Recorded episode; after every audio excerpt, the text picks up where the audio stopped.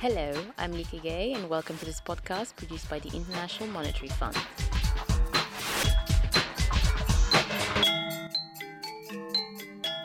The famine gripping the Horn of Africa, precipitated by the worst drought in 60 years, has already claimed tens of thousands of lives.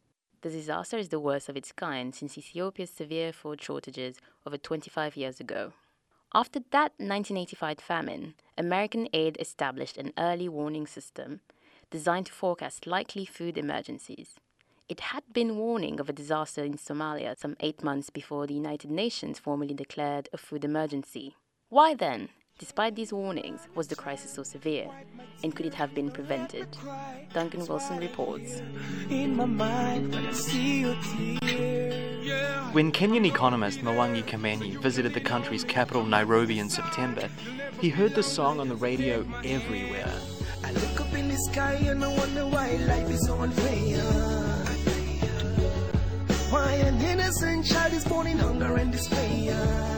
Kimenyi, a senior fellow at the Brookings Institute, remembers the food shortages experienced by Kenya 15 years ago.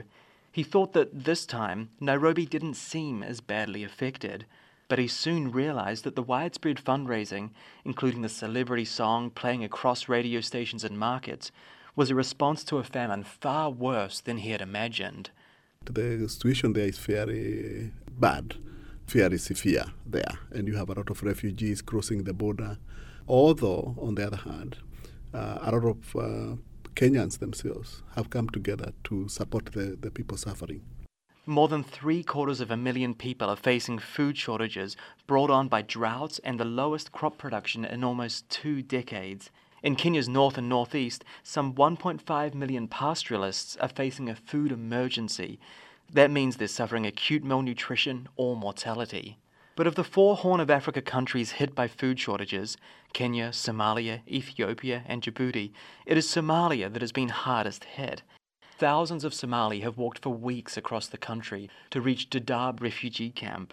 The camp is now the world's largest, Kimenyi says, and filled five times over its capacity of 90,000 people. This has stretched the ability of aid workers to provide food and shelter. You have a very uh, vast area in northern Kenya. The boundaries are very fluid. Uh, it is uh, more problematic logistically to distribute food in that part of the country. And dealing with uh, the camps, the refugee camps, has been also difficult because they are crowded and food has been diverted, uh, particularly on the Somalia side. And that, that makes it difficult. The militant Islamist group Al Shabaab, which took hold of the country's south and central parts in 2006, banned international aid agencies in 2009. The Al Shabaab deny there is a famine, and their attempts to provide food aid have proven woefully inadequate.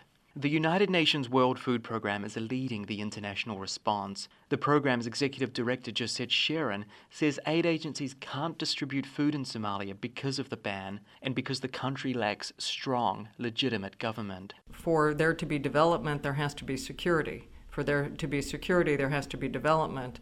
And this crisis in Somalia is something that really has confounded uh, the ability of international systems. And then you can look at mitigation me- efforts for the recurrent droughts there. The World Food Programme and other aid agencies such as Oxfam America received the famine early warnings for Somalia last year, but say they were powerless to respond. Oxfam's president, Ray Offenheiser, says relief groups lacked the funds to help because they didn't have the images and reports of suffering that move people to donate. We waited perhaps too long. The public uh, around the world is very sensitive to the issue of hunger. And when the images and the story become real and become vivid and become persistent, uh, we know that the public will respond and they will respond generously and they will respond powerfully. Absent that narrative and those images, the issue doesn't move. And African countries had their own challenges. The Great Recession and Eurozone crisis buffeted Africa's economies, weakening their exchange rates and reducing their purchasing power. According to Njuguna Ndung'u, governor of Kenya's central bank, this has increased the cost of getting help to those who need it. The difference around this time is that the exchange rate was getting uh, volatile and obviously weakening because of the Eurozone. And uh, all these effects, the crisis, everything was being amplified by everything else. Cost of food, fuel, cost to transport the food to the market or even to the people who need it. And of course, importing food when the exchange rate is actually exceptionally weak. You can see those combined effects have been devastating in the in the region. So even though we suffered the cyclical drought effect, we are also now seeing that they have been magnified by other uh, effects. One of those domestic factors which increased the severity of the famine was, says Ndungu, poor food management. Low income countries lack warehouses to store excess domestic food, and producers sell food when supply is highest. That drives down prices, so some of the food that can't be consumed immediately is wasted. The biggest problem in Kenya is when the farmers produce and overproduce, there's nobody buying that surplus in time. And most of them are hard up in terms of cash, so they need cash. So you find that during the, the, the, harvesting season, it's also the season they are selling, but it's also the season when prices are lowest.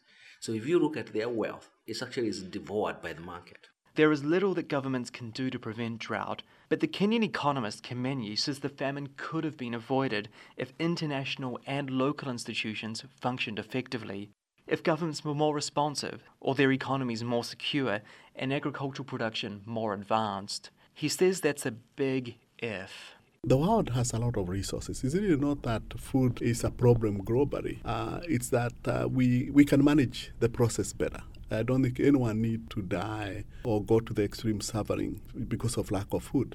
I would say also regionally, uh, as Africans, uh, we should be able to do better. The international community could also sharpen up its actions in the face of an impending disaster, says Offenheiser, Oxfam's president. He believes aid groups need to be more proactive when confronting a possible food emergency rather than responding once the emergency is set in. How do we move the system that we have now from a system that is really built on almost a firehouse response um, of reacting to the burning building when it's visible and when you see smoke to a situation where we're actually looking at these situations preemptively and thinking, what is it we could be doing here to actually avert a full scale crisis and a famine?